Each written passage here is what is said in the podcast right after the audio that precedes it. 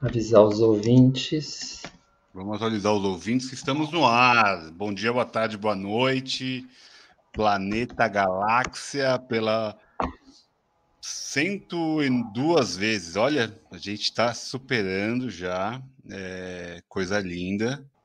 E hoje centésima falar... segunda? Você quis falar centésima segunda vez? É, eu, eu ia falar, eu, eu, ia, eu ia falar assim, mas eu já me perdi. Eu falei, vai 102 vezes, tá bom.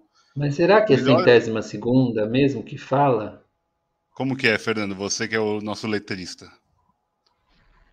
Centésima segunda mesmo? É isso aí. Centésima segunda. Centésima segunda. Depois, se estiver errado, gente. coloca no Google, né? É isso aí. É, hoje estamos mais uma vez. Ó, a partir de semana que vem a gente vai ter novos horários, mas a gente vai atualizando vocês aí, tá? A gente vai mexendo nossa, nossos horáriozinhos bonitinhos para vocês ficarem acompanhando a gente. E hoje vamos falar de um dos filmes também indicado ao Oscar, que acho que vai dar polêmica hoje. Do diretor Oscar, Baz Luhrmann. Ô, ô Vitor, avisa que a gente vai estar ao vivo no Oscar. Isso aí. E uma live a gente já faz vivo. o protocolo da, protocolo da internet que a gente combinou. Curte, compartilha, segue o canal, mostra para seus amigos. E amigos. É isso aí. Amigos. É, quem você quiser, manda aí, manda para vovó, para titia, pro titio do, do caminhão, pro titio que tá preso na papuda, manda lá. O cara tá fazendo nada. Manda lá, porra. Fala, pô, vai ver o filme do, do Elvis. O Elvis é meu herói. Mas é isso aí. Elvis Presley. Vamos falar do filme do Baz Luhrmann. O cara que faz os filmes bem bonitos, né? Isso é inegável. Ele tem uma filmografia de filmes super visuais. E a gente não começa aqui antes sem o Fernando ler a nossa sinopse. É nossa lei. Vamos Fernandinho. lá. Elvis Presley, a lenda do rock and roll. É uma cinebiografia que conta a história do homem que se tornou o ícone do rock and roll, desde sua infância humilde no sul dos Estados Unidos, passando pela descoberta da música até o estrelato mundial. O filme retrata a vida pessoal e profissional do rei do rock, abordando temas como amor, amizade, sucesso e fracasso.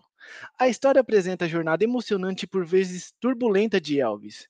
Com uma trilha sonora impecável e atuação incrível do elenco, Elvis Presley, a lenda do rock, é uma obra que emociona, inspira e celebra a vida de um dos maiores artistas da história da música, porra! Essa é uma sinopse de verdade, mano. Melhor sinopse que eu já li aqui, cara, de longe. De foi longe. boa, foi boa. Foi um filme bem mais ou menos, né, Fernando? Brincadeira. A gente não vai entrar no mérito ainda. Calma, segura. O Baz ele já tinha feito Romeo e Julieta, o Grand Gatsby, Moulin Rouge, esses daí foram os grandes sucessos da carreira dele. Até o Elvis. Elvis também é um grande sucesso da carreira dele. Então, a gente consegue ver que ele consegue pegar histórias antigas e remodelá-las e deixá-las elas moderninhas, do jeitinho que ele gosta. Vamos começar então com é, Leandro, nosso Elvis Presley, nosso artista, nosso mentor intelectual.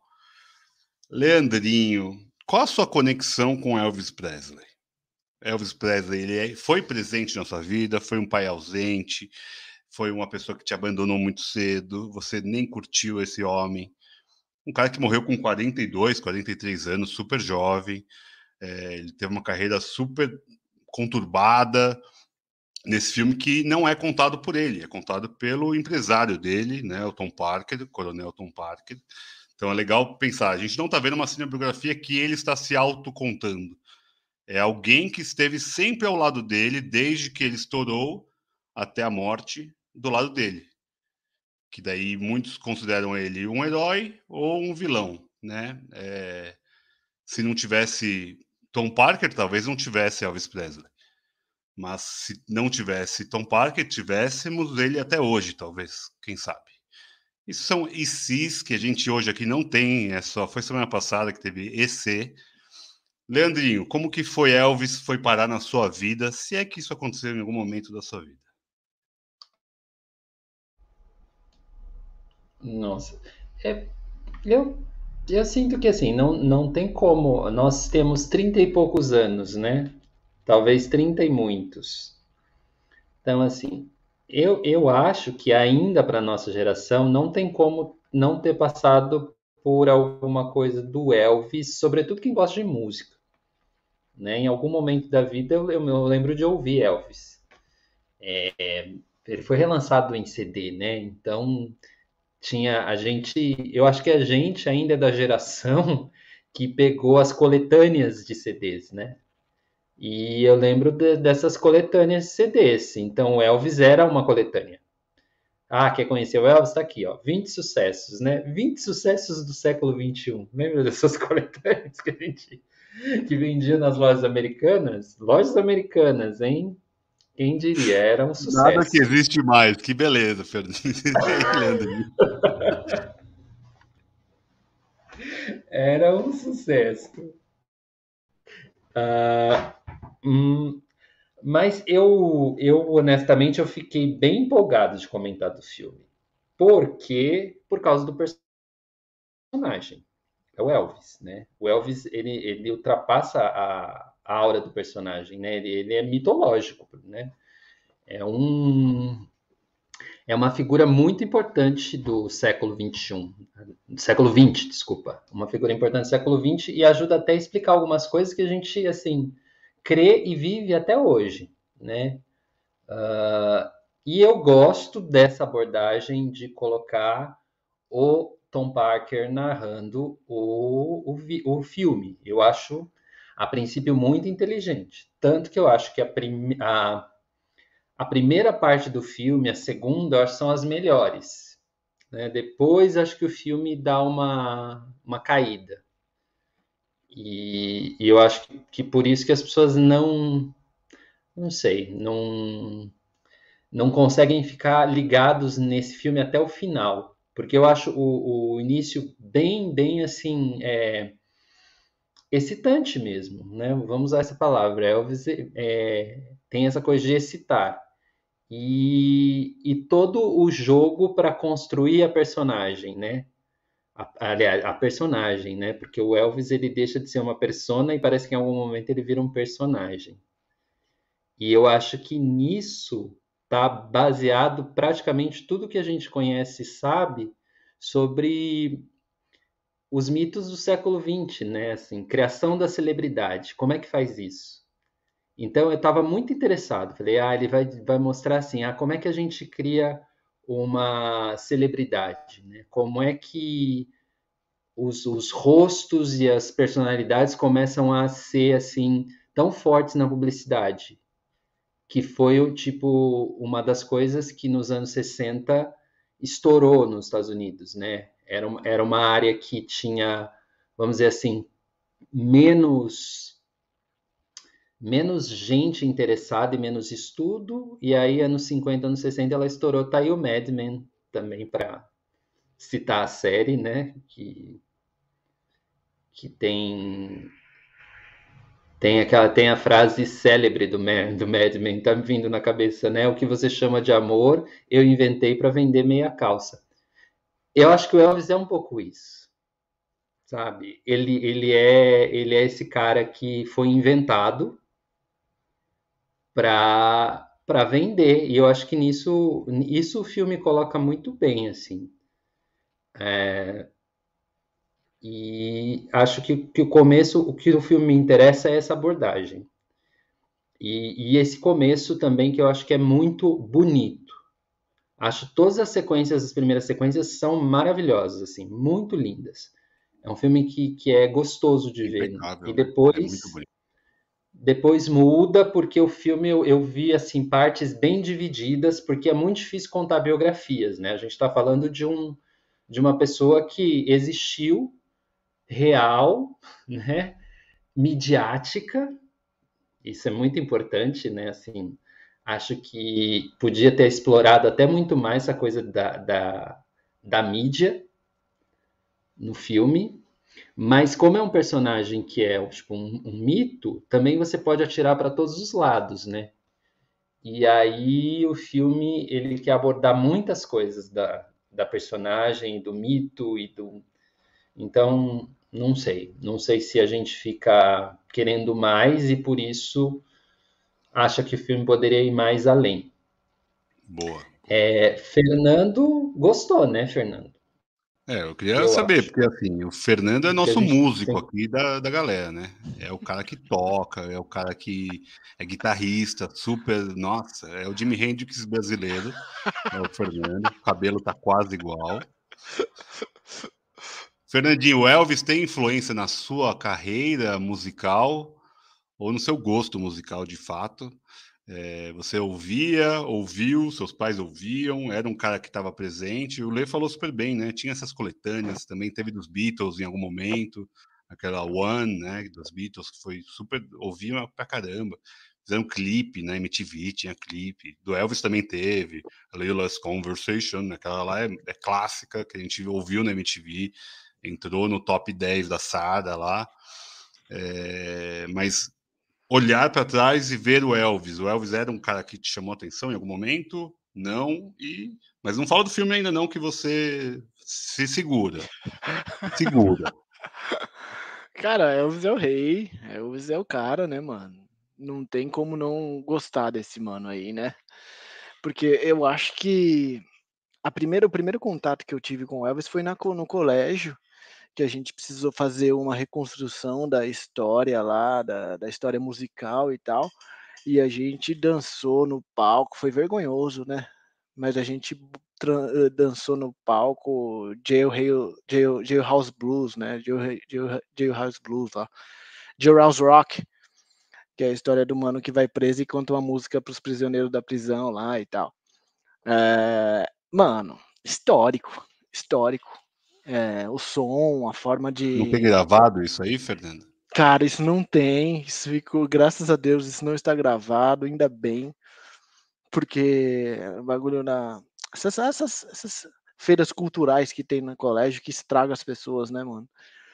E aí foi aí que eu teve, tive contato, mas depois eu só fui entender mesmo um pouco mais tarde, né? No primeiro momento, assim, eu não só fiz o trabalho que tinha que ser feito, e depois que eu fui entender e eu acho que o Elvis é um cara super importante, né, para a história da música e tal. Eu acho que não tem como a gente falar de música de rock sem, sem falar do Elvis, né? O Elvis foi o cara que iniciou tudo.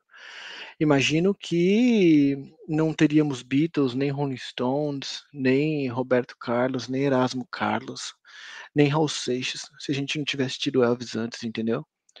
Tá ligado? Então, eu acho que o estilo, eu gosto muito da fase em que ele entra logo ali na década de 50, é, eh, na, na, televisão em preto e branco ali, se mexe daquele jeito, dança daquele jeito, e isso causou um furor né, no conservadorismo norte-americano. Teve um padre que chamou ele de instrumento do capeta. As meninas ficavam piradas com ele, porque pelo jeito de dançar, né? Você, você analisa a cultura, né? Que o que, que é a cultura, né, mano? E, e ele foda-se, era um cara super feliz, super pra cima, fazia o som dele, era super bonitão. É um cara pobre, né, mano? Que cresceu ali no blues, no gospel e tal. É, acho que ele é um exemplo muito importante, muito legal sobre como a, a, música é um campo, é um lugar de influências, né? Tipo, o cara bebeu no, no, na raiz ali, bebeu na fonte do, do, do, do blues, do rock, dos pretos, né? Do, do, sul dos Estados Unidos ali, e tipo, levou isso para a vida toda dele. Inclusive, mais tarde, ele defendeu o movimento negro na década de 60. Então, tipo, não tem só o lance do Love Me Tender, né, mano? O Elvis é um cara que, tipo, sempre foi também pra frente. É, e aí depois ele passa por outras fases na carreira dele e tudo mais.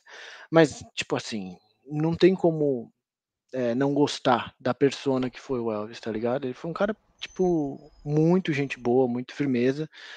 É, foi um ser humano completo, assim. Eu acho que é um puta de um artista.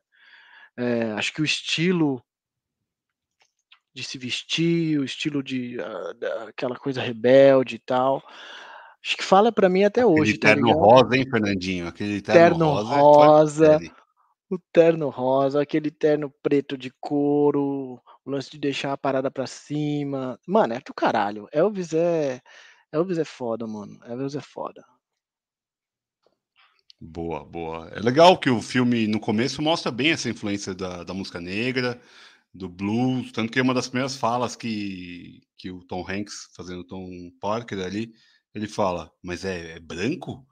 Né? Ele se surpreende de ser branco, né? Então, realmente é um negócio... Ele tinha uma voz bem potente, e não era só a voz, né? Daí, a hora que ele foi pro palco mesmo, aquela cena inicial, né, do primeiro show que mostra ali, a histeria do público, as mulheres principalmente, né? Porque os Estados Unidos também estava vindo de uma, de uma mudança, né? Pós-guerra, uma coisa mais conservadora. Então aquilo é muito transformador mesmo, né? Ele mudou a forma que o país estava vivendo ali, né? Ele foi um, um vértice ali que furou a bolha. Então ele é ele é marcante mesmo, de fato. É, pena que teve pouca, né, pouco tempo de vida, né? 42 anos só. É, eu também tive pouquíssimo contato, contato só nessa época mais do, do Little Less Conversation mesmo, e, e daí fui ouvindo um ou outro mais assim, mas nunca foi algo que eu parei muito para ouvir. Mas de fato, agora falando um pouco do filme, o filme é um show, né? É, visualmente é um show, é um negócio bonito, bem feito, os cortes de câmera super bem cortado, bem cortado não, muito corto, mas importante para mostrar os ângulos, cortava para o público, para ele, até entrecortava a própria tela, um negócio bem legal de se ver ali. É, principalmente essa primeira parte, igual o Lê falou, acho que essa primeira parte ela é envolvente, você já está no filme. Porque assim, ele começa primeiro que aquele logo inicial ali do, da Warner é uma das coisas mais bonitas que tem assim de abertura de filme. É, ele mexeu o logo da Warner, colocando todos diamantes ali, né? Como se fosse o cinto que ele usava. É, e começa com a música dele tocando, né? É muito bonito aquele começo. Então você já entra, já mergulha logo na música do cara, na primeira cena, no primeiro minuto do filme. Então, é, eu acho que é, ele tem esse impacto visual que é uma característica do Bass, esse diretor que ele gosta de fazer isso, né? Visualmente, ele é muito forte. A Renatinha até falou aqui, ó, como não ficar histérica. É isso, né? Aquela pelvis dando aquela mexida, gente, não tem como, papai do céu, coisa linda. É... E o filme, Fernandinho, né? Vamos falar um pouco do filme. É... Você gosta da visão de da visão do Tom Parker ser contada através dele, esse ele ser esse né, o contador dessa, dessa, história, desse homem, desse mito, igual o Lê falou, é, desse maior show da Terra que ele criou. Você gosta dessa abordagem e você gosta do, do, de como o filme vai sendo levado em linhas gerais, meu amigo. Fala você, porque eu sei que você tá, tem uma opinião mais polêmica sobre. É, mano, eu tinha, eu acho. Eu desbundei depois que eu assisti de novo, eu desbundei, porque, tipo assim, eu. Eu. Perce... eu, então, eu... então espera, então não fala mais nada. então, fica no final da fila. Entra lá atrás lá. Pô, não, manda bala. Que fraco você é, você não é resistência, né? Não, mano, eu, eu não. Qual que era o meu problema com o filme? O meu problema com o filme é que o Elvis no filme era muito bonito, tá ligado? É, e eu, eu tenho problemas com, com, com Tinha como não ser, Fernando? Eu sei, então, esse é o ponto, entendeu? Eu me vi preso num, num paradoxo e, difícil de sair, porque não tinha como não ser. É, então eu acho que tipo eu, eu tirei todas as minhas críticas que eu tinha pelo filme. Eu gosto da visão do, do Brad, não tenho nenhum problema. É, gosto das linhas, linhas gerais do filme. Eu não é ruim chegar aqui e não ter nada de ruim para falar do filme, porque eu fico mal, assim. Eu gosto de falar mal dos filmes. É, acho que é um lugar gostoso de estar, assim, de criticar. Mas eu não, não, não consigo agora mais. Eu essa semana eu passei ouvindo Elvis o dia inteiro, sabe? E aí eu falei, putz, cara, não tem como tacar pedra nesse mano, nessa história, é uma história muito legal da vida dele. É... Ah, mano, eu, eu, acabei gostando, cara. Eu acabei me apaixonando pelo negócio à medida que fui vendo outra vez, assim, sabe? Foi um amor à segunda vista, saca? Que bom, parabéns, Fernando. Você mudou de opinião. Palmas, Fernando. Virei a Vou te falar, a gente está fazendo um tour pela casa do Leandro, vamos conhecendo toda a casa, lá a cozinha. Mas vamos falar então da. Deixa eu então tentar falar que eu também achei mais, mais legal do segunda vez, sabe? Eu achei um filme que me ganhou mais na segunda vez. Eu vi mais como um espetáculo mesmo, sabe? E quando tem normalmente essa, esses filmes de biografia, principalmente de música, né? É, eles viram show, né? É, eu acho que isso pode ser um problema e pode ser uma qualidade. Daí depende. Se a gente pega Bohemian Rhapsody, é uma porcaria. Mas daí você pega Elvis, porra, foda. Control, foda. É, você pega essas partes musicais, depende muito de como é abordado o filme, né? Eu acho que como o, o, diretor acabou conduzindo o filme com essa beleza, e parece que a gente está vendo cenas reais ali em muitos momentos, né? É uma, uma direção de arte, né? Design de produção muito bem feito, é, com muita qualidade. A única coisa que, que me incomoda no filme, se é para falar alguma coisa que me incomoda, é um pouco do sotaque do Tom Hanks. Eu acho um, um negócio meio arrastado, ok. Depois ali até monta e conta o motivo pelo qual que ele não é, ele é holandês, se não me engano, ele não é americano, ele não poderia sair dos Estados Unidos. Tinha, tem toda uma polêmica sobre, é, mas o sotaque não precisava, faz, fala em americano, fala em inglês, né? Normal, em, né? Sotaque americano e acabou. É, não precisa forçar um negócio, ainda mais ele que tá, no mesmo ano, ano passado, teve Pinóquio, que também é um negócio horroroso, sabe? É, não sei, o Tom Hanks, acho que tá, tá num momento de carreira ali que não sei o que está acontecendo com ele.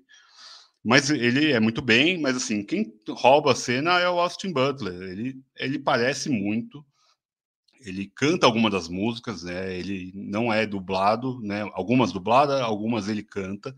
Então isso é muito legal. Acho isso muito bom. É, de dar uma veracidade para o negócio, dar uma, uma reali um realismo que, claro, não é verdade, mas dá um peso para a atuação dele. Além de estar tá muito bonito, de fato, ele é muito bonito, mas ele está muito a cara do Elvis. Acho que isso é muito forte. Só que também tem, tem esse ponto, né? A gente está vendo a visão de um cara que fudeu a vida dele e é a biogra todas as biografias do Elvis têm como um acordo sobre isso. A vida do, do, do Elvis é foi pior por conta de Tom Parker. Ele virou um escravo de Tom Parker. Tanto que todos os lucros, 50% era de cada um. Numa, numa lógica de início, de a gente tá começando a carreira, a gente aceita qualquer coisa, né? Mas depois de certo momento, Elvis era o maior nome da, do, do show business. É difícil manter essa, essa lógica por tantos anos. Claro, é outro momento, é outra época. A gente está aqui, sei lá, 70 anos depois falando sobre isso. É fácil de a gente falar hoje que o cara coloca no Spotify e ele tem controle total sobre todo o ganho dele. É, mas é... então acho que tem um pouco disso, mas eu acho muito bonito todo o início ali. Vou falar mais do início.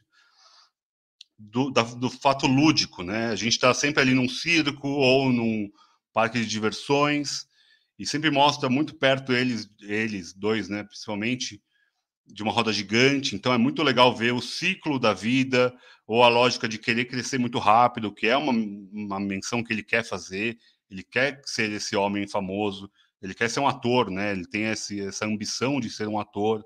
Então ele é um cara que tem essa ambição desde novo, desde que ele era uma criança que ele queria ser um super-herói.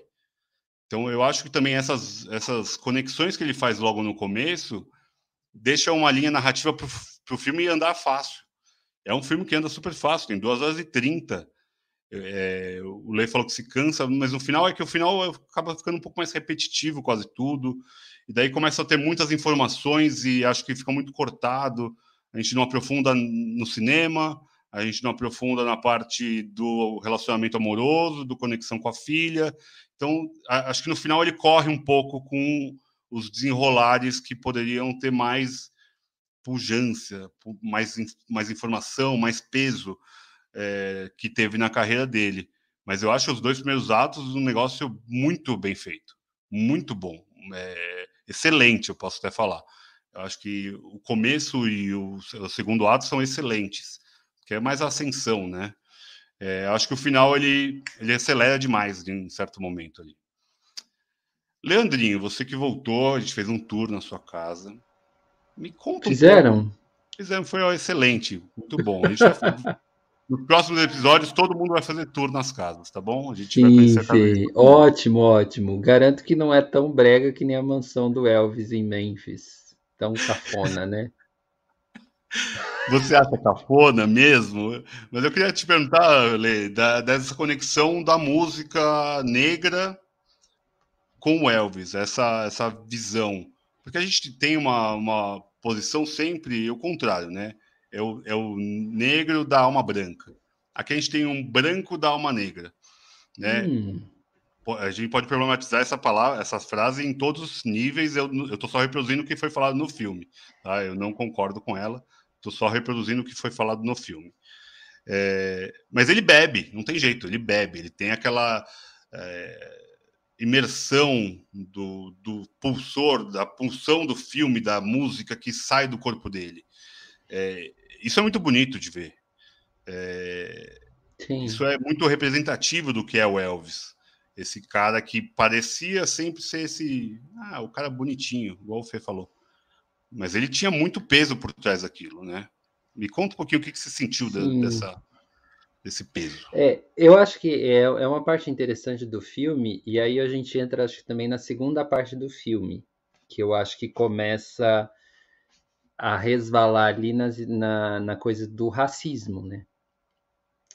Porque aos olhos de hoje o que acontece ali é uma apropriação cultural, né? É, é a, a ideia do rosto branco para é, vender alguma coisa que, que circula ou que foi inventada ou que pulsa mesmo num ambiente que era negro. E aqui eu estou falando isso contando também o contexto dos Estados Unidos, né? Porque acho que, que nos anos 50, 60 isso faz bastante sentido de dizer né? É, o, aqui é preto e aqui é branco, né? E o Elvis, ele teve essa experiência, essa vida de conseguir ser um branco que, que participava. Isso, isso não, não dá para saber, né? Assim, pelo filme, se ele era realmente um produto genuíno, ali um branco no meio dos negros, genuíno é uma palavra complicada também, ou se ele foi uma coisa super hiper fabricada, diante de um fato só. Um fato e aí se fabrica tudo. Porque acho que o Vini falou, né? Cantor que precisa dançar, não canta bem. É a controvérsia sobre o talento musical do Elvis. Claro que há. Claro que há. Ele, ele tinha essa coisa de, de pacote completo, né? Então, é, é muito legal isso também, porque ele, ele, ele inaugura um jeito de ser é, estrela, né? Que, que outros antes talvez não tenham tido oportunidade por uma questão de época. Né? O Elvis, ele surge como essa pessoa branca, uh, esse rosto branco, tô, tô até falando como filme, né? Que que traz essa coisa que todo mundo quer consumir, mas não consome porque vem dos pretos. Né? É algo que é, não cabe a mim porque eu sou branco dos Estados Unidos. Então, a partir do momento que tem um branco que sobe no palco e que vai fazer essa música negra, que hoje a gente chamaria de apropriação cultural, é, essa pessoa é aceita. Esse modelo não é exclusivo do Elvis. Desde o Elvis isso acontece, né? Você você pega a nossa Anitta, por exemplo. Né? A Anitta é um rosto branco que vende o quê? Funk. A, a Anitta cresceu lá no Rio de Janeiro, numa periferia? Cresceu, mas ela tem o privilégio branco. E o Elvis tinha o privilégio branco ou Tom Parker? Falou: olha só, é, tem algo aí que é controverso. É muito boa uma frase do Tom Parker no começo, né? Que é, que ele é um cara do show, ele veio do circo. E aí ele fala algo assim como que uma atração, para que ela seja assim um sucesso, ela tem que ter alguma coisa controversa, né? Ela tem que ter alguma coisa bizarra. As pessoas vão olhar. E esse bizarro é só às vezes o diferente. Então, é, o Elvis não inaugurou o rebolado, sabe? Assim, não, não, não, tem nada a ver isso. Tem nada a ver. As pessoas sempre mexeram o corpo de, de várias formas em todos os lugares.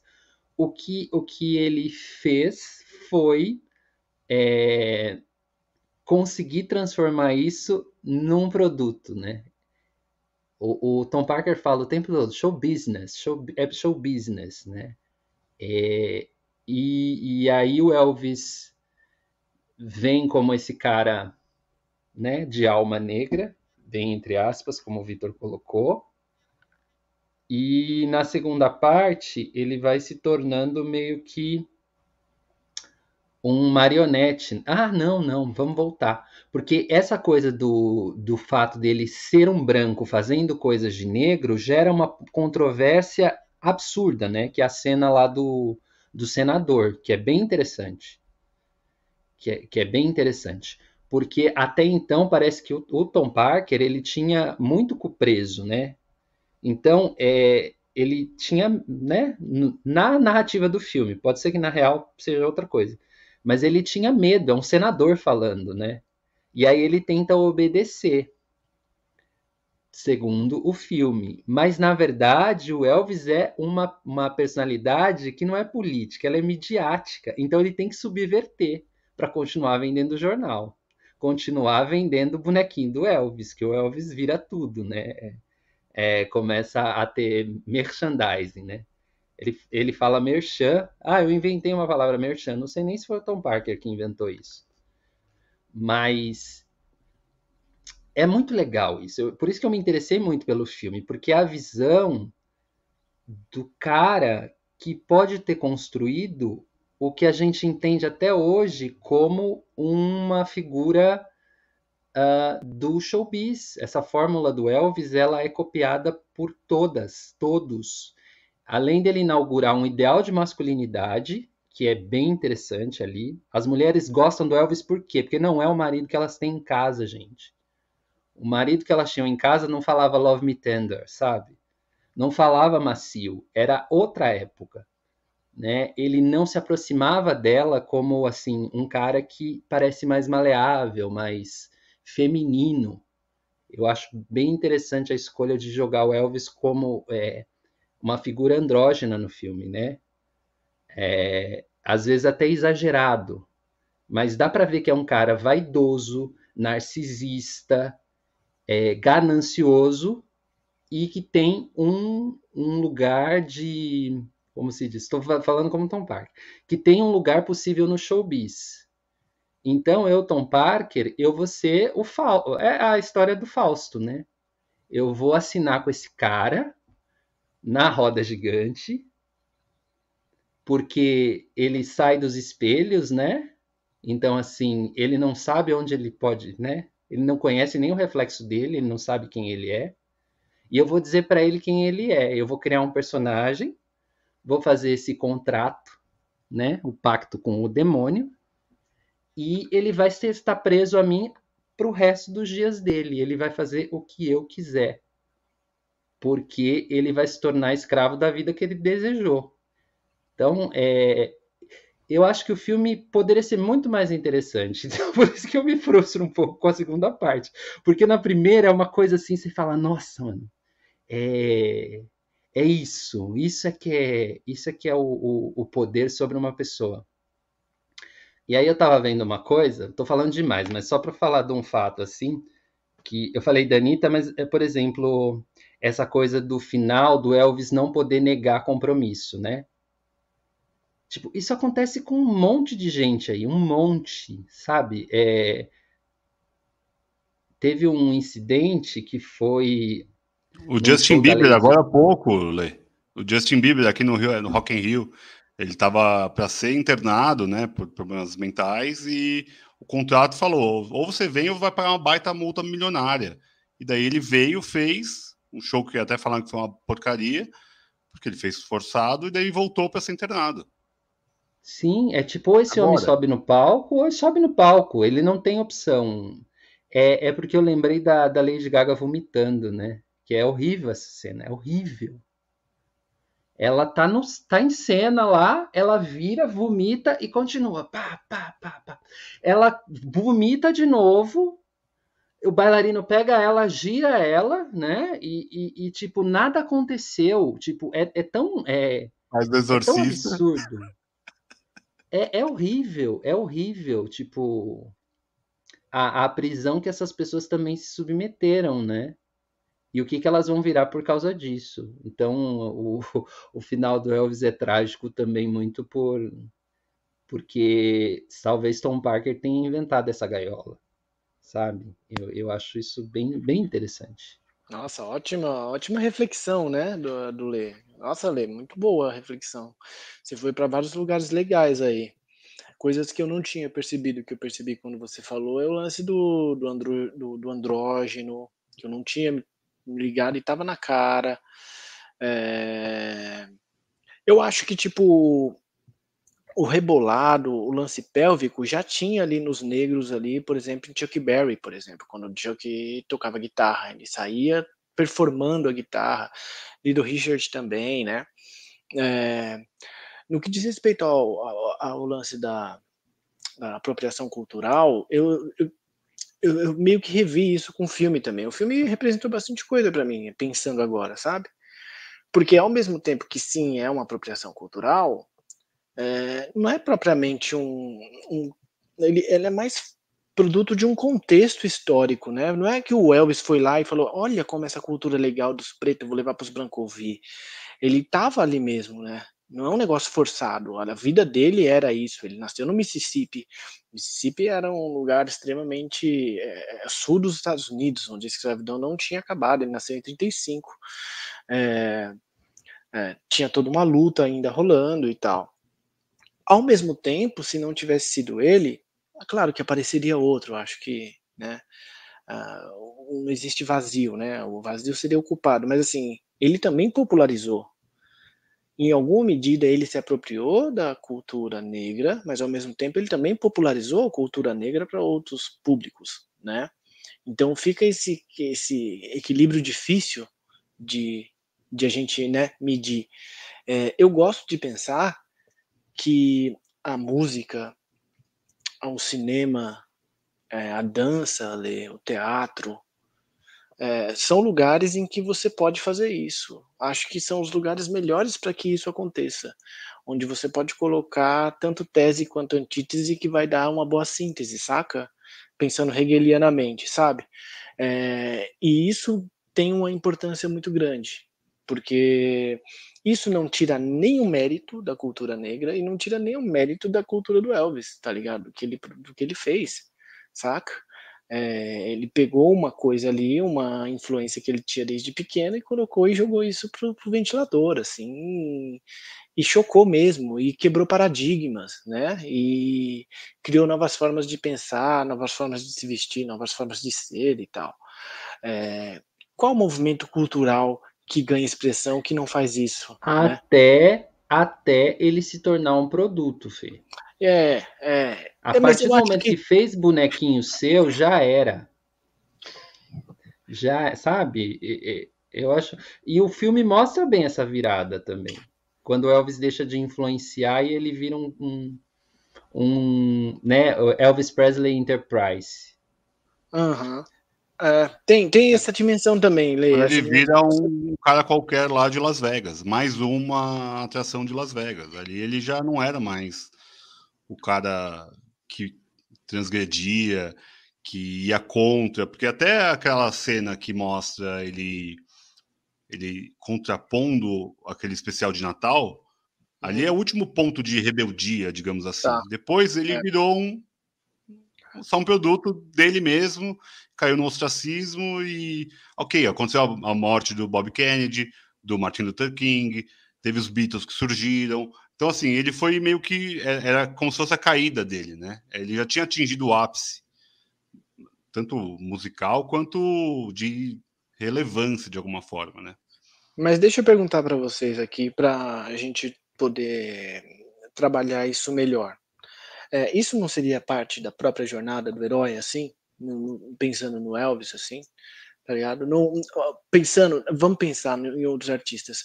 Alguns artistas que têm essa vida, tipo, se não quiser que chegue ao lugar que o Elvis chegou, morre antes, mano. Então, tipo, Jimi Hendrix, que é Kurt Cobain, ali em 27. Ele 27, é isso? Entendeu? Entendeu o que eu tô querendo dizer? Tipo assim, eu acho que é um negócio meio inescapável, tá ligado? Eu acho que não tem como você ser revolucionário ao longo de 30 anos, gente. A revolução é uma mudança furiosa em pouco tempo, é o conceito de revolução, tá ligado? Não tem como é, você ser um, um bagulho que muda tudo sempre durante 10, 20, 30 anos ali. Eu acho que ele precisava ter um momento de estacionar mesmo e tal. Não sei, tô, tô problematizando, sabe? Não tenho nenhuma não tenho nenhuma verdade, mas o que, que, vocês pensam sobre isso? Assim, não seria meio que normal, até pensando no, no sistema que a gente vive, talvez? E como lutar contra isso, a não ser tomando muita droga para dormir, tá ligado? É igual ele fez, né? Acho que tem... Porque, vamos lá, em 60 não tinha Spotify, né, galera? Não dava pro cara fazer um vídeo no YouTube e postar, né? As condições da época eram diferentes, tá ligado? Ele não tinha. Você tinha, você tinha gravadora, você tinha distribuidora, você tinha que prestar conta para essa galera. Hoje em dia a gente faz uma música, coloca no YouTube, mano. Se a galera gostar, gostou. Se não gostar, não gostou, foda-se. Nem precisa saber distribuidora, nem porra nenhuma, nem de gravadora, não precisa assinar nada com ninguém, saca? Eu acho que ele estava um pouco preso às circunstâncias do contexto histórico. Não sei como é que vocês veem isso. Quer falar, Vitor? Não, manda bala. É, é que é a, é a, outra parte do filme, né? Quando o, o Elvis está numa. que é, ele casa com a Priscila, né? E aí ele vira um, um super personagem para tabloide. É meio que isso que o Elvis vira, né? Ele se torna um astro do cinema, cinema, né, que todos dizem muito duvidoso, sim, dos filmes dele, que eram filme, filmes ruins, tanto que a gente não ouve falar deles. A gente ouve falar dos filmes do Elvis? Não, a gente não sabe assim os títulos, não vai atrás, só se for aquela pessoa que, que realmente é fã parece que aí o, o mundo não tem mais espaço para esse tipo de personagem nos Estados Unidos, sabe? Final dos anos 60, o negócio começa a pesar ali. e, e ninguém mais quer saber se o Elvis está casado com a Priscila, se ele trai a Priscila, se, sabe, como, como, sabe, esse essa fórmula castelo de caras perde um pouco a, parece, né? É o que o filme narra. Perde um pouco a como é que fala? O apelo, o apelo comercial mesmo, né? Porque o tempo todo eles falam disso, né? O negócio é, é do comercial, do o Elvis como alguém que vende coisas. Ele primeiro vende a rebeldia, depois ele vende o bom mocismo, depois ele vende o casamento de conto de fadas. E depois ele não consegue mais vender nada. Sabe? Ele não consegue se readequar com tudo que estava acontecendo ali, né? É, porque tinha outras pessoas que estavam se posicionando e, e o, o, Elvis não conseguiu ter uma, não sei, não conseguiu diante de tudo aquilo ter uma posição de visibilidade, né, dentro da situação. E aí ele foi, foi caindo nesse, nessa, nesse formato, como fala? Las Vegas, né? Que é a parte ruim do Elvis. Todo mundo fala, ah, o Elvis. O Elvis Viva aí... Las Vegas, né? Viva Las Vegas, né? É. Essa fase da vida dele. Mas eu também, ó, tem uma coisa que, assim, musicalmente, ele tem um momento mais social. Tem, tem algumas músicas do Elvis que, tipo, não são só Love Me Tender, amorzinho pra cá e amorzinho pra lá ele tem a fase rebelde e ele tem um, um momento social ali. Se você ouviu uma música chamada In the Ghetto, ele conta a história de crianças que nascem no gueto e tal. É, ele fala assim: se eu pudesse sonhar, acho que a música I Could Dream, alguma coisa assim que ele fez para a morte do Martin Luther King, saca? É, então ele tem tipo sei lá, não é todo o repertório dele, mas assim, cinco ou seis coisas na época da, do, do, do da, dos conflitos raciais nos Estados Unidos, o Elvis se posicionou muito claramente do lado do, movimento negro e sem ceder, assim. Coisa que ele poderia ter cedido pro showbiz, né? Porque não era bem visto na época você ficar do lado do movimento negro, tá ligado? Assim, até hoje ainda não é. Então, ele tem uma dimensão também, ele não tá fora do planeta, eu acho, saca? Ele não tá, não é um cara que tá ilhado assim, tá num silo. Ele é um artista que dialoga. É que essas músicas não chegam no mainstream, não chegaram. Acho que ninguém aqui ouviu In The Ghetto ou If I Had a Dream, alguma coisa assim, entendeu? É, mas são musicões, são músicas foda. São músicas foda, umas, umas letras bem pesadas, tá ligado? Tem uma música também que é é, cuide do seu próprio jardim, que é do caralho, que ele critica geral, a sociedade geral, assim, o padre, a polícia, tipo, ele critica todo mundo na música, saca?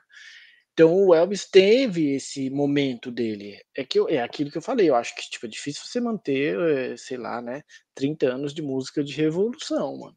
Tipo, nem o Rage Against the Machine conseguiu fazer isso, tá ligado? Até acho que o Rage conseguiu, beleza. O Rage é Fora da. É, mas é, é, o mote deles, né? É o mote deles é, desde o começo, então é outra coisa. É.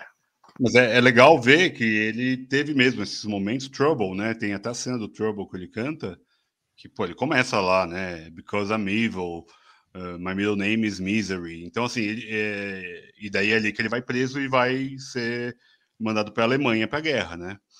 Para a guerra não, né? Mas vai para a Alemanha. Então, eu acho que ele tem essa. Eu acho que faz sentido, mas acho que foi, é, é, a alegoria da roda gigante. Ele tem o auge e vai ter a queda. Eu acho que o filme é, é, é uma boa alegoria à roda gigante que mostra desde o começo ali. Eu acho que é, é, é, o, é o mote do filme. É o auge e a queda desse, desse mito, desse monstro, desse fruto proibido da pelvis dele, né? Porque ele também perde vigor, não tem jeito, né? Ele vai ficando velho, vai ficando dopado, ele vai mudando também a forma como ele foi. Pô, vê o Roberto Carlos hoje. Ele é um espectro do que ele foi lá atrás. Ele era um cara rebeldaço. O rock and roll brasileiro, o Erasmo. Depois eles vão lá e vão fazer musiquinha de amor, e beleza. Eu acho que também tem uma parte de acomodação. Ele ficou rico muito rápido, né? Ele estourou muito rápido, ele já comprou lá aquela mansão medonha, super rápido para a mãe dele. E ele tem a perda da mãe, que é um momento marcante para o filme, né? É um momento de depressão para ele ali, um momento de queda é, pesado. Ele tinha uma relação boa com a mãe no começo, mas depois acaba se tornando um problema, né? Porque ele quer ser o menino que vai crescer, que quer dar tudo para a mãe. E a mãe fala: não é tudo também, né? Não, não, é, não é assim também. Então vamos dar uma segurada aí no facho é, porque ele começa a bater contra a polícia. Por quê? Porque ele é, é visto como um negro. Ele é visto como uma pessoa que não está na sociedade. Porque naquele momento é uma segregação absurda. As pessoas e os negros. É, eram, eram castas diferentes. E ele era o cara que estava furando essa bolha da casta. Daí até uma pergunta: se não tivesse Elvis, os movimentos sociais teriam essa força? O Elvis foi relevante para isso ou, ou, a gente pode cair na apropriação cultural? Ia acontecer Martin Luther King podendo falar de igual para igual pro, com, com Kennedy? Não sei. Se não fosse esse cara que trouxe, como se fosse um fio. Ele não é relevante a ponto de ser maior que Malcolm X, nem eh, Martin Luther King para esse movimento. Mas ele, eu acho que ele é um, é um fio conector de alguma forma. É, ao levar isso, a levar esse peso né, do, da, da opressão, do, do, da vulgaridade, entre aspas, entre muitas aspas, da vulgaridade, é, que ele era colocado: você é um negro, você está se, você está se comportando como um negro. Isso é muito pesado para a gente ver hoje. Mas na época era o status quo da sociedade norte-americana. Então, eu acho que ele teve essa relevância e aí vem o boicote, né? Porque começam ele começa a ser boicotado. E tudo que é boicotado é mais gostoso. E aí a galera vai comprar mais um monte de bonequinho. E o bonequinho bom e o ruim. Porque ele vendia I love Elvis, I hate Elvis. E vendiam na mesma quantidade. né? Eu fui procurar sobre essas informações, vendia o mesmo tanto o love e o hate. Porque os conservadores brancos odiavam, e não que os negros amassem, né? Tem muitos negros que. É, tanto que as cenas ali da Rua Bill, essa conexão com o B.B. King, com, com o Little Richard, é uma coisa mais fantasiada, não, é, não há relatos reais sobre aquilo, uma coisa ficcionada, mas eu acho que tem essa conexão. Ele Não que ele não frequentasse, ele frequentava a Rua Bill, ali em Memphis e tudo mais, ele tinha essa conexão de ouvir, de estar próximo, mas ele não era brother igual no filme até se fala, tem algum até conselhos do Little Richard, se não me engano, que dá para ele ali. Mas eu acho que é uma boa, sabe, é uma boa, uma boa sacada do filme sobre isso. E é uma coisa que o Vini até falou um pouco antes aqui, que o problema que ele teve com o filme é que o Elvis é sempre colocado como vítima, o filme todo. E tudo, ele pode fazer tudo porque ele é essa vítima do Tom Parker, de alguma forma. Que ele parece um passageiro na vida dele mesmo. Né? Eu acho que é uma boa colocação do Vini aqui sobre a lógica, mas me parece muito próximo do, da realidade do que. ou do que a gente consumiu sobre Elvis. Né? A gente não viveu Elvis, a gente não viveu esse momento. Mas eu acho que é bem, bem interessante mesmo. Eu, eu acho que depois do exército ali, a parte começa a Priscila só tem um bom momento depois, que é esse especial de Natal, e depois o filme realmente eu acho que ele fica qualquer coisa, né? Eu acho que ele depois ele perde muito o foco do filme. Ele deixa muitas linhas abertas, deixa pouca profundidade nas coisas. É igual, eu queria muito mais saber ele no cinema, sabe? Porque é uma coisa, ele fez muitos filmes, ele não fez dois filmes, três filmes. Ok, são filmes medíocres, igual o Lê falou, sim. É, tanto que ele mesmo não gostava dos filmes, né? Ele era um crítico dos próprios filmes, que ele não queria fazer filmes musicais, em que ele só cantasse. Porque ele queria se provar um ator, tem algum momento lá, maior que o Marlon Brando, né? Será que ele seria? Não sei. Tanto que no final ali ele estava cotado para ser, para estrelar, Nasce uma Estrela, a refilmagem com a Barbara Streisand, se não me engano, 70 e pouquinho, já perto da morte dele. E o filme tem tudo a ver com aquilo, né?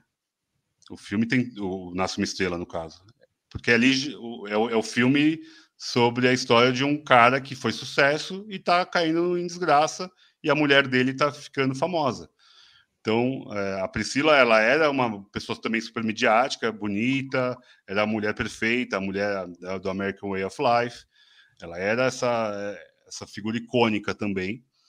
E o Elvis estava em, em derrocada. Então, a, se ele tivesse feito Nasce uma Estrela, talvez fosse o, a prova de que ele era realmente um grande ator, porque ele, tá, estaria vivendo um pouco do que é ele mesmo, né? É, um pouco da vida dele ali. Eu acho que é, tem isso, tem alguns é, pontos que eu acho que são. A gente está falando muito do Elvis, do Elvis, do Elvis, e a gente falou um pouco do Tom Parker, né? Eu acho que ele é, entre aspas, o protagonista do filme, porque ele é o narrador, né? Ele está contando sobre o, o ponto de vista dele. Esse ponto de vista eu achei interessante, como eu já falei lá atrás, mas eu acho a figura do Tom Parker muito caricata. Eu acho que também isso é um, é um, é um ponto negativo para mim do filme. Não só o sotaque, mas eu acho ele é o, ele é o diabão o tempo todo. Né? Ele tem o controle total é, sobre todas as ações do Elvis. Tanto que no final mesmo, né, é, é, sobe o letreiro e fala o artista solo que mais vendeu discos em todos os tempos. É, e ele nunca pisou fora dos Estados Unidos para fazer um show. Ele só pisou na Alemanha por conta do exército.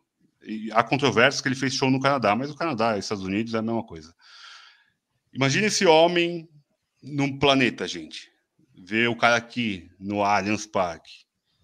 O que, que seria isso? O que, que, seria? Aonde chegaria Elvis Presley? Ele não teria limites. É, o que os Beatles fizeram de sair da Inglaterra e ir para os Estados Unidos, eles também não, não viajaram o planeta todo, né? Eles só saíram de um continente para o outro e foram para os Estados Unidos, basicamente. Tem a parte da Índia e tudo mais, é, tem a parte mais social, é, principalmente quando foram fazer, iam fazer o show lá na África, não fizeram, aquela coisa toda. Mas o Elvis ele consegue ser global sem nunca ter saído de Las Vegas. Vamos, vamos colocar numa cidade. Como isso acontece? Como vocês acham que isso acontece? É a voz, é a atitude, é, as, são as letras bonitas que todo mundo gosta de ouvir. Porque é difícil alguém que não goste de ouvir Elvis. Porque a voz é boa, as letras são é, muito boas. Eu, eu não sei, não sei dizer, Vitor, mas talvez tenha começado nesse momento o fato de em todos os países do mundo tocar música americana na rádio.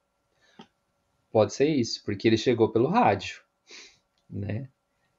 É, e eu não sei qual, qual foi essa estratégia. Seria uma coisa interessante de olhar. Né? Quando começaram assim a, a, a tocar muita música americana nas rádios do mundo. Talvez nos anos 50, né? Porque nos anos 50 o rádio era, era uma coisa, no Brasil, acho que bem popular, né? As pessoas não tinham, não tinham televisão. E não sei, pode ser isso. Mas eu acho que, como outros artistas, isso é dito, a morte também alavanca né, a, a questão de, de criar o mito e de vender discos. Né? Acho que tem, tem aí dados de que o Elvis é o artista morto que mais vendeu também discos né? E há muitos artistas e o artista que faturou muito mais depois da morte do que vivo. Né? Isso e, e continuam faturando até hoje, né? Ah, sei, a... Estão fazendo um filme deles até hoje. É isso aí, sim, o cara é inesgotável. Né? Sim, Priscila deve receber direitos até hoje. A Lisa Marie morreu, né, no dia 12 de janeiro. É uma, um fato interessante, lamentável, mas interessante. O que, desse ano agora? Sim, ela morreu. Caralho, mano. Ela morreu e o último evento que ela apareceu foi o Globo de Ouro, né? Em que o Austin ganhou de melhor ator de comédia musical e ele disse no discurso, né, que ele agradecia muito a Lisa Marie e a Priscila porque elas tinham ajudado bastante na pesquisa dele sobre o Elvis. E ele disse Lisa Marie e, e Priscila, eu te amo no discurso, né? E as duas estavam lá. E, e depois a, a Lisa Marie morre, que também é uma figura interessantíssima para fazer um filme, né? Ela foi casada com o Michael dela. Jackson, é filha do Elvis e da Priscila. Muito bom. É, eu acho que o Vini colocou lá uma provocação sobre o, o lance de no filme não, não aparecer muito uh, a vida física, né? O Elvis físico, o Elvis PF, tá ligado? O Elvis na vida cotidiana tal. Eu acho que realmente não, não traz muito isso. Eu sei de. Eu já li uma biografia do Elvis há algum tempo, tipo, tem uns 3, 4 anos. E na biografia fica muito claro que ele era um tipo um cara normal, assim, na vida cotidiana era um cara que gostava, ele era tímido, é, bem reservado, uh, curtia ficar com os amigos, com, brincar com os cachorros e ficar com a família, tá ligado? Então acho que não, não sei se caberia é, num filme que se pretende comercial, você colocar elementos talvez cotidiano da vida do, de uma pessoa, saca? É, então eu não vi também não, Vini. Eu não, eu não, eu não creio que isso seja um demérito, assim. Eu não, eu não... Até, até na caracterização, né? Ele tá sempre de Elvis. Ele tá e a gente sabe Elvis, que aquilo né? era uma coisa montada, né? É. Aquilo não é real. É. Aquele topete 24 horas, sabe? Aquela pele 20 então, é, isso também é interessante, né? Porque essa, essa visão que a gente tem do Elvis é essa coisa montada. É.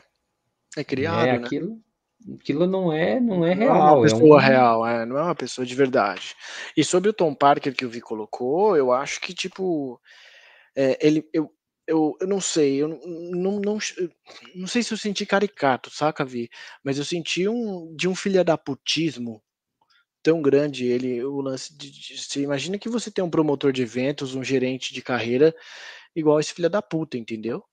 Tipo, é foda, né? Porque em alguma medida ele foi extremamente agressivo do ponto de vista da abordagem comercial dele e do controle rígido sobre a vida do Elvis, né? Em última instância, né? É, Além do que, o que eu, eu, acho que é o pior aí é o lance de ele não respeitar o Elvis artisticamente. Em alguns momentos do filme, isso fica claro. Tipo, o Elvis quer fazer uma coisa do ponto de vista artístico e o Tom Parker fala que isso não tem mercado, essas coisas, tá ligado? Aí eu acho zoado, porque, tipo, mano, o artista, o Elvis sendo o cara que é, qualquer coisa que saísse da boca dele, mesmo que ele se aventurasse para outros gêneros que não ele, que ele não dominasse, ia dar bom, entendeu? E, e, e, eu imagino que seria muito bom, assim, sabe? Seria a mesma coisa você pegar um Caetano Veloso e falar, não, Caetano, não vai cantar Elvis, tá ligado? Tipo, não, não, não, não se arrisca, não faz isso, não entra aí. Caetano não vai cantar Nirvana, não precisa colocar Come War na sua carreira. Tipo isso, tá ligado? Deixa fazer, mano, deixa fazer. Acho que o, o maior é, problema do Tom Parker foi ele ter cerceado artisticamente o Elvis Presley. Ah, o lance da vida, assim, da carreira também é algo criticável, mas do ponto de vista artístico eu acho que eu, é alguma coisa a gente perdeu, tá ligado? A gente, tipo, público, né? deixou de, de ter uma pérola ali que a gente coloca no Spotify e tem um momento de, de, de tranquilidade, de inspiração e tal. Acho que esse é o maior, pior legado do Tom Parker, tá ligado? E acho que esse sistema continua em reprodução aí, pelo que vocês falaram, né? Do de Bieber, Lady Gaga, do vômito, foi foda, eu não sabia dessa parada, não, mano. Da. Caraca, mano, a menina vomitou duas vezes e continua. I dance, dance, dance with my hands above my head. Deve ter sido ótimo. Depois manda esse vídeo aí, Léo. Eu quero ver, cara. Manda lá no grupo, manda. Vamos colocar aqui o link desse, é, desse é, vídeo. Mas, mas eu, eu acho a fórmula bem, bem copiada, Fê. Essa coisa assim do, do branco com voz de negro, por exemplo. Isso, sei lá, isso garanto que, sei lá, num programa The Voice, o cara não, não deve ter virado assim e falar, ah, nossa, é branca, por causa desse, desse, não sei, desse registro que a gente aprendeu que é característico, sabe? e dessa desse jeito de cantar, né? Se fala muito em, em swing, em, em, como fala, é, tem uma palavra em inglês, mas é, sei, a, a Adele, sabe essa coisa assim, a Mariah, elas elas são a, a, essa essa branquitude que vai lá beber no, né? A Mariah Carey, né? ela é uma, foi beber no gospel total, assim, né? E aí vem esse essa coisa que é controversa, mas é aceitável, agradável e, e que fura fura a bolha porque a pessoa se reconhece, né? Acho que esse Elvis mais velho, que já tinha problema com obesidade, né? Uma das coisas no, no, na narração do filme, o Elvis não engorda, né? O Elvis continua. É, eu percebi isso mesmo, também. Eu percebi mesmo shape, uhum. né? E o, o, o, Tom Parker vai se degenerando, né? Mas o Elvis, nem tanto. É, nem é verdade. É verdade. É, é tá na última cena, né? Que ele tocando no piano ali, que ele já tá bem gordão. na lógica, é a última apresentação dele ali. Isso é... é... muito legal, né? É bem corajoso, porque eles reproduziram momentos da carreira que são bem conhecidos, né? Uhum, uhum. Essa última apresentação do Elvis, o especial de Natal, né? São, são imagens que a gente tem na cabeça, assim. Né? Mesmo aqueles shows em Las Vegas, ele com aquele macaco, macacão, né? Aquele macaco, o um macacão branco. É... é, muito, é muito interessante, porque são, são realmente imagens que fazem parte do nosso imaginário. E o, Elvis, disso... o Elvis com farda do exército faz parte do nosso imaginário. E além disso, Lê, se você pegar. Eu fiz esse exercício depois que eu terminei de assistir o filme, a cena do Natal, lá do especial de Natal. Você pega, assiste o filme, depois você coloca a cena no YouTube. Cara, é, é, é muito próximo. Tá ligado? Não vou dizer que é perfeito, mas assim, é muito próximo. O, o, o cara que interpretou o Elvis mandou muito bem. Porque, tipo assim. É isso, é... vamos falar do Austin Butler. Acho que é, isso. Acho que é, é um ponto cara... alto do filme. Eu não sei se ele vai ter mais. Ele, ele já fez outras coisas, gente, porque assim, eu não sei se esse cara vai ter lugar para fazer outras coisas, porque ficou. Ele ficou. Né, ele é bonito, tem esse problema, ele tem esse defeito, mas o Victor também tem esse defeito, o Leandro tem um pouco. Mas assim, esse Mano, será que ele vai conseguir um outro papel, sacou? Tipo assim, será que ele vai conseguir fazer o Batman? Não sei, já falei do Batman porque o cara do fazer o Batman, velho. O cara do Batman, Crepúsculo, velho. o cara do Crepúsculo fez o Batman, mano. Qualquer pessoa pode fazer o Batman, entendeu? Quero, entendeu a minha problemática? Eu estou colocando um ponto filosófico importante aqui. Esse cara vai ter lugar no mercado, sim? O Austin ou ele ele será que ele é bom ator? Dá pra gente medir o cara por isso? Com essa régua de ter interpretado o Elvis? O que vocês acham? Uma boa pergunta. Ó, oh, Fê, eu acho que depois que, grande, que, a né? pessoa. Né? É, não sei. Depois que a pessoa carimba uma indicação para o Oscar, é uma coisa é a indústria, né? Eu acho que dificilmente ela fica sem trabalho. Só se ela assim. Porque eu, eu lembro do. Como é o nome do ator que fez a garota dinamarquesa? Como é o nome dele? Ah, eu sei quem é. Chata pra caralho. Mas como é, é o nome dele? Peraí, eu vou pegar aqui. Então, pega aí. Mas depois que ele fez a garota dinamarquesa, eu pensei que ele não faria nenhum papel. E ele se encaixa num monte de coisa. Ele é um Ed Redmayne. Ed Redmayne. Esse mesmo. Por exemplo, porque ele teve, a, acho que teve a marca do Oscar, sabe? Não uhum. sei, dentro da minha ele já tinha ganho aqui. antes, né? Um ano antes ele já tinha feito Stephen Hawking, né? Ele já tinha vencido ah, o Oscar. Ah, o Stephen Hawking veio antes. Para é, mim, para mim era depois.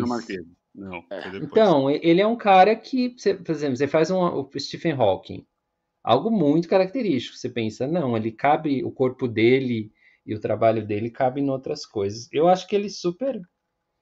Eu acho que ele tem o shape perfeito, esse rapaz aí, e ele vai fazer outras coisas assim. É, eu queria. Puta é muito né? legal aparecer o cara do Stranger Things. Qual o cara do Stranger Things, mano? O cara do Stranger Things é o, o diretor do programa de Natal. Porra, nem peguei essa referência. Vai se Gente, fuder, qual é o nome? Ele é o bonitinho do Stranger Things. Eu também não vi, mas aí a galera do chat vai falar sobre quem é esse homem maravilhoso. Todo mundo, todo mundo viu Stranger Things. o Lê, o Lê é foda, né? É, não, não mas eu, eu acho que tem muita competência, tem viu? Atores. Fala aí, Vitor. Eu, é, eu acho que ele tem uma grande competência no filme. Assim, ele é super novo, novo, né? Ele tem 22, 25, 22, 23 anos. Eu acho que ele é super novo. Oh, o Vini falou que é o Billy. Não sei quem é o Billy, mas é isso aí. É, é o Billy, Billy, nosso salva-vidas. Favorito. O Vini é o cara que vê todas as séries, ele vai saber o nome de todo mundo, gente. Ah, o Vini falou que vai Vini estar, que estará vai aqui no Oscar, hein?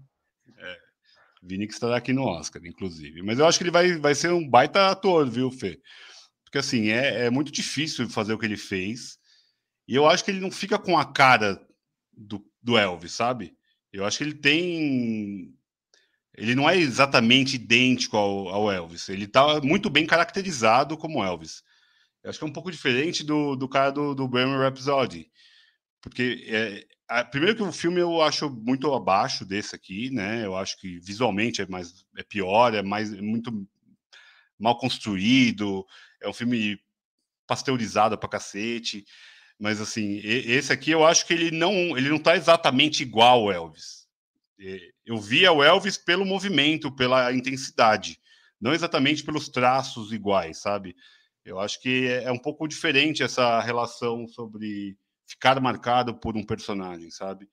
É igual o Stephen Hawking, igual que a gente falou aqui. Eu nem sou muito fã do Ed Redmayne, mas é, eu acho que assim ele consegue também transitar super bem em outros papéis, porque ele tem uma cara diferente. Ele não é, ele não tem uma, ele não tem a cara do Stephen Hawking.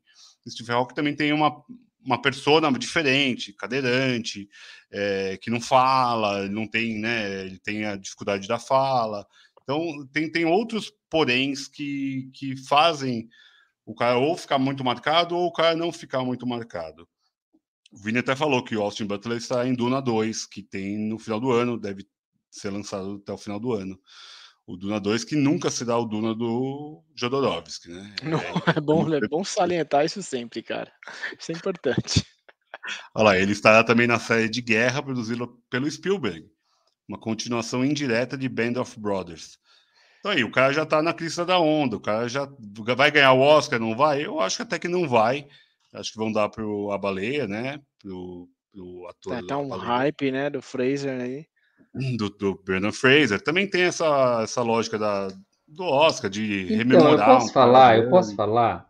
Fala, lógico. É, tem uma coisa no cinema americano que, que vai pro Oscar que me, me é, é, esse excesso de caracterização, sabe? Eu não sei. sei se eu gosto de um cinema mais. Porque, por exemplo, o Elvis eu acho exagerado ali, sabe? Não precisava aquela lente azul o tempo todo. Aí, sabe? É isso. Não, não, precisava, não precisava aquela caracterização no Tom Cruise, gente. É, é uma coisa assim que parece que faz pro Oscar para ganhar é, prêmio de maquiagem, sei lá o que. O Tom Hanks. É, não sei, eu acho que, que suja um pouco assim o, né, o rolê, mas é, é uma opinião, não é nenhuma opinião, eu acho que é uma coisa que se repete muito nos filmes que são indicados ao Oscar. É, essa, mas é uma biografia, é de... é difícil, né, Lê? É difícil fazer uma biografia sem tentar deixar o cara próximo ou parecido, né? É, poderíamos tentar, poderíamos tentar. Não. Estamos em Hollywood. It's just a set. Estamos em Hollywood, gente. Por favor. Tudo pode, eu... É Para mim, eu sou dessa opinião. Tudo poderia. Poderia colocar um cara verde fazendo Elvis. Para mim, podia ser uma mulher é, fazendo é, Elvis. Eu, eu acho que em algum dia, que fique gravado isso nos anais, eu acho que em algum dia isso vai ser tido como assim de muito mau gosto, sabe? Assim, algo como, sei lá, um fake... ele fazia fake face no, no começo dos anos 2020, sabe? Ele ridicularizava a pessoa, tal, tal, tal. Não, sabe, assim, não sei, uma coisa meio. Um dia vai ficar muito anacrônico isso, talvez. Muito, muito bobo. Muito bobo. Muito bom.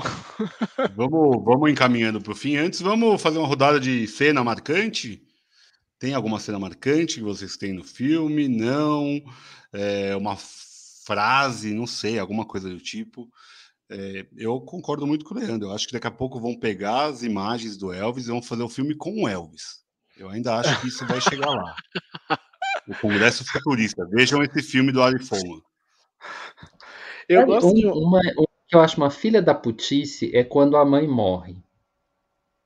Que eles, que, que eles vão lá e, e, e tentam fazer disso um super evento midiático, né? Dá essa impressão. Vai lá, vai lá, my boy, né? Vai lá, porque sua mãe adoraria, tal, tal, tal, tal, tal. E, e é interessante porque, assim, gente, é impossível que o Elvis era tão tapado, né? Isso tipo, o cara jogava cada conversinha nele que você fala, não, né? Mas eu acho uma cena interessante, assim. É, é uma parte que eu, que eu vou dizer do filme que mais me toca num lugar, assim, menos objetivo. Porque, não sei, é um filme sobre o Elvis, talvez se, se tivesse sido conduzido de outra maneira, era capaz de, na hora do Elvis morrer, você tá se esbalde, se, se, se, sabe, assim, se debulhando de chorar. Em nenhum momento o filme te pega pela emoção, assim. Ele fica muito no, numa coisa racional o tempo todo, linear o tempo todo. Esse é o único momento assim que eu acho, ah, aqui tem uma uma suspensão no filme. Isso me fez pensar alguma coisa um pouquinho diferente, que é quando eles sentam ali na na, na escada e tem os jornalistas, né? Aí você consegue pensar o que é ser isso, né? O que é ser uma estrela, assim. É, e se naquele dia talvez ele tivesse, sei lá, algum espetáculo para fazer, alguma coisa, ele tinha que subir no palco e pelo menos chorar, para que as pessoas vissem ele. É, é, é, sabe, da dimensão do que é do que é ter uma vida dessa, assim, em alguma maneira.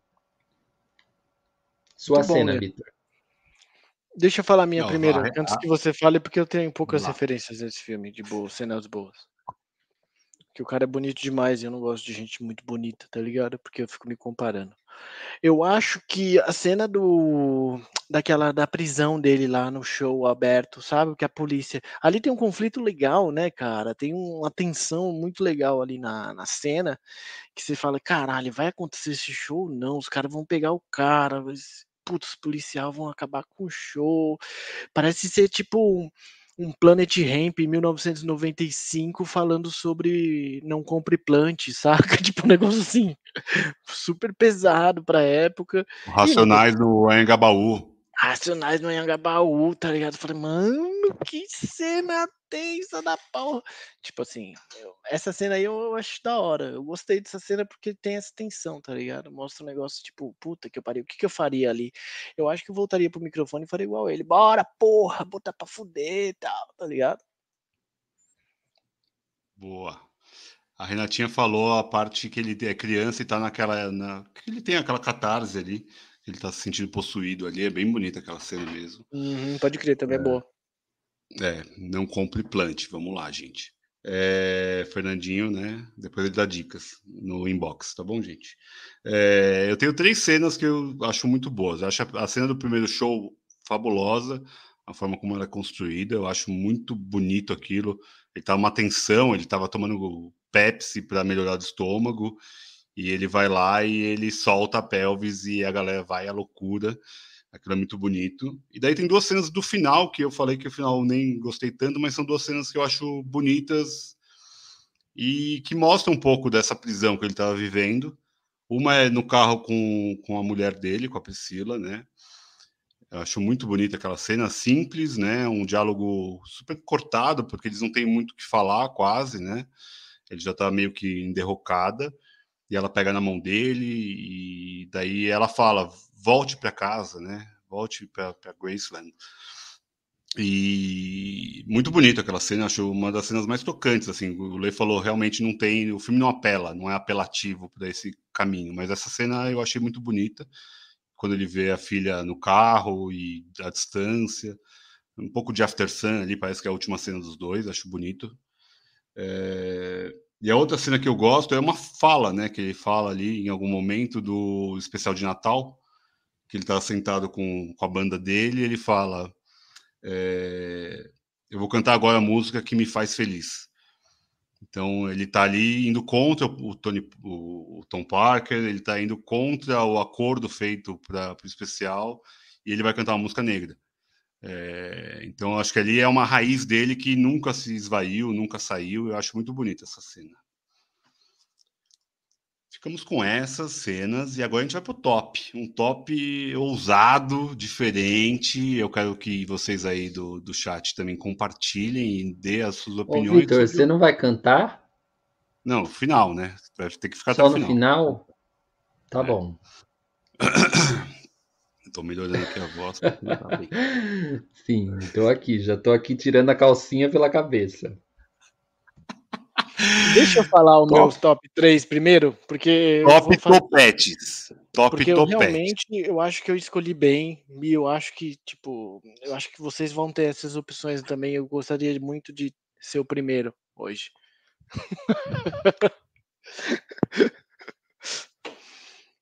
Pode falar?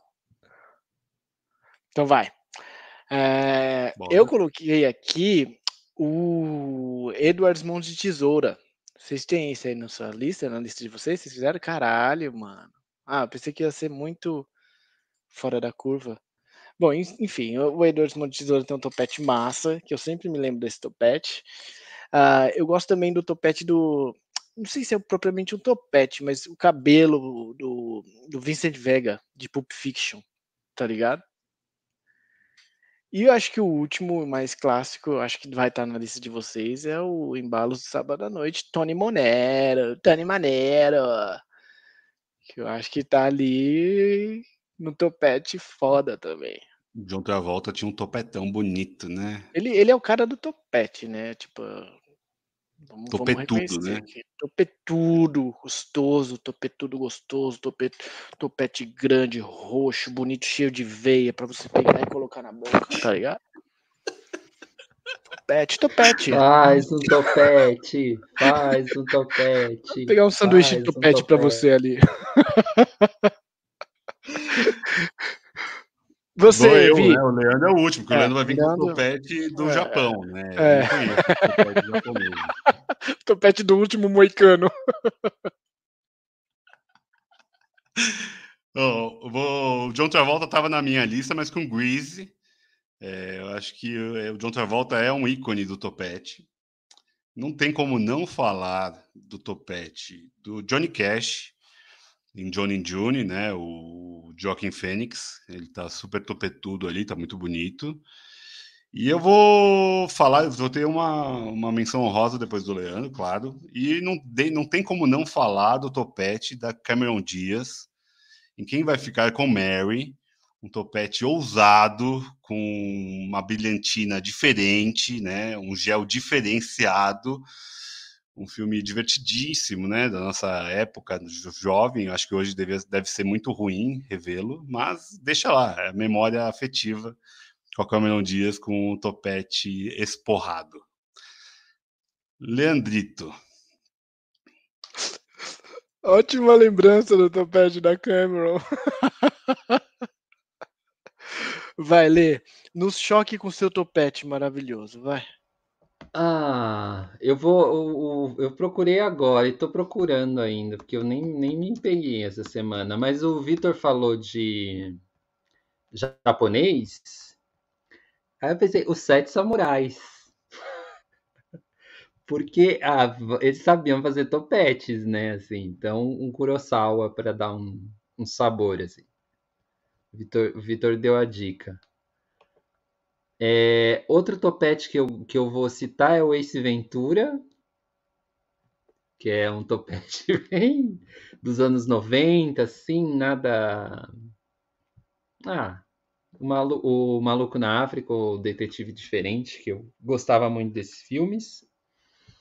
Eu fico pensando também no Blade Runner, porque, como é o nome da personagem, que não é a Daryl Hannah, é a outra que tem um cabelo maravilhoso ali no filme.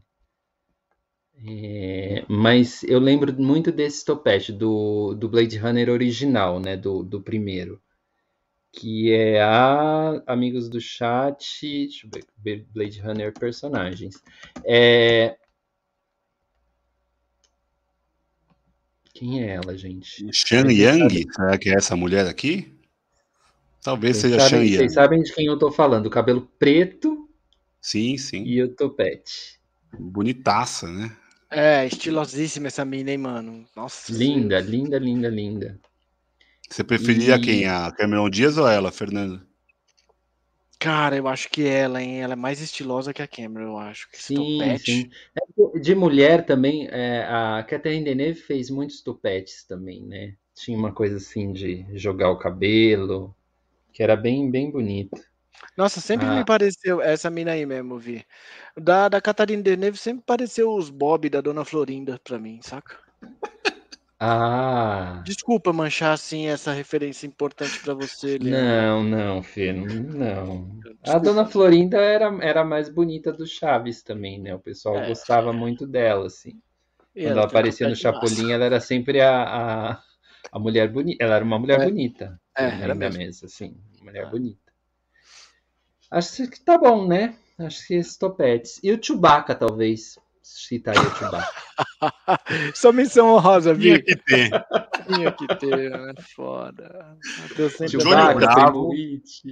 Caralho, Johnny Bravo. Bravo, pode Porra, crer. Aquele topete de Johnny Bravo é maravilhoso. Uhum. O Tintim, das aventuras de Tintim, também tem um topetinho show. Puro topete. E um dos nossos mentores intelectuais tem um claro. topete mais bonito da história do cinema, David, David Lynch. Lynch. Pode crer. É, o é melhor topete... topete... do planeta. Eu, se eu um dia tiver cabelo ainda, porque já tá acabando, quando eu for velhinho, eu quero ter um topete igual dele. Ah, é. Grisalho, bonito, né, mano? Bonito, punjante, veiudo. É isso aí, ó. Imaginando o Homem-Elefante com o topete dele. Coitado do Homem-Elefante, Fernando. É um filme que a gente vai comentar aqui. Blade Runner vai ter em algum momento, a gente vai falar sobre Blade Runner. Os dois, eu sei que o Vini é um fã do segundo. Já tá convidado aí, Vini, pode vir. Então acabamos, né? É isso aí. Vamos cantar agora? Qual que a gente Bora. vai cantar?